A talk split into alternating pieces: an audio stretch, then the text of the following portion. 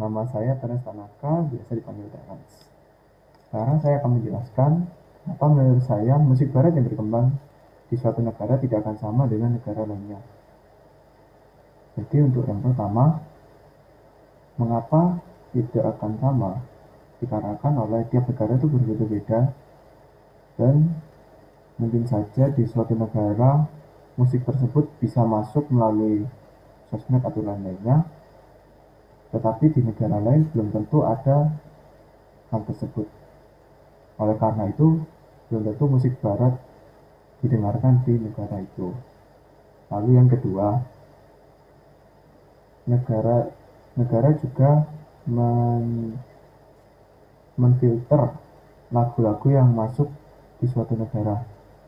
Oleh karena itu, belum tentu lagu itu bisa masuk ke negara tersebut. Jadi, perkembangan musik barat pun pasti berbeda di negara A dan juga di negara B. Sekian dari saya, terima kasih.